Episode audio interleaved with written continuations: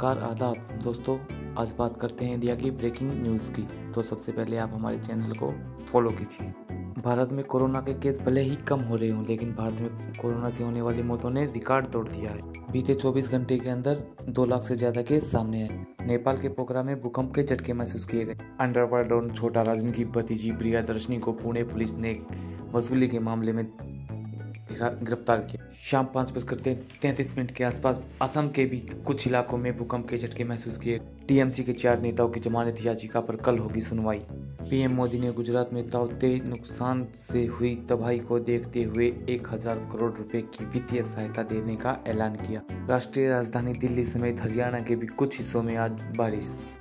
Video platform YouTube आज कुछ समय के लिए डाउन चला गया था, जिसकी शिकायत कुछ यूज़र्स ने ट्विटर पर भी की 50 मामलों समेत गुड़गांव बना ब्लैक फंगस का हॉटस्पॉट। गाजा में फंसे हाहाकार के बीच इसराइल ने फिर की बम्बों की बारिश। कई लोग इसराइल ने गाजा पर फिर किया भीषण हमला। इसराइल पर गाजा से हो रही रॉकेट फायरिंग। भारत ने यूएन में की बड़ी निंदा।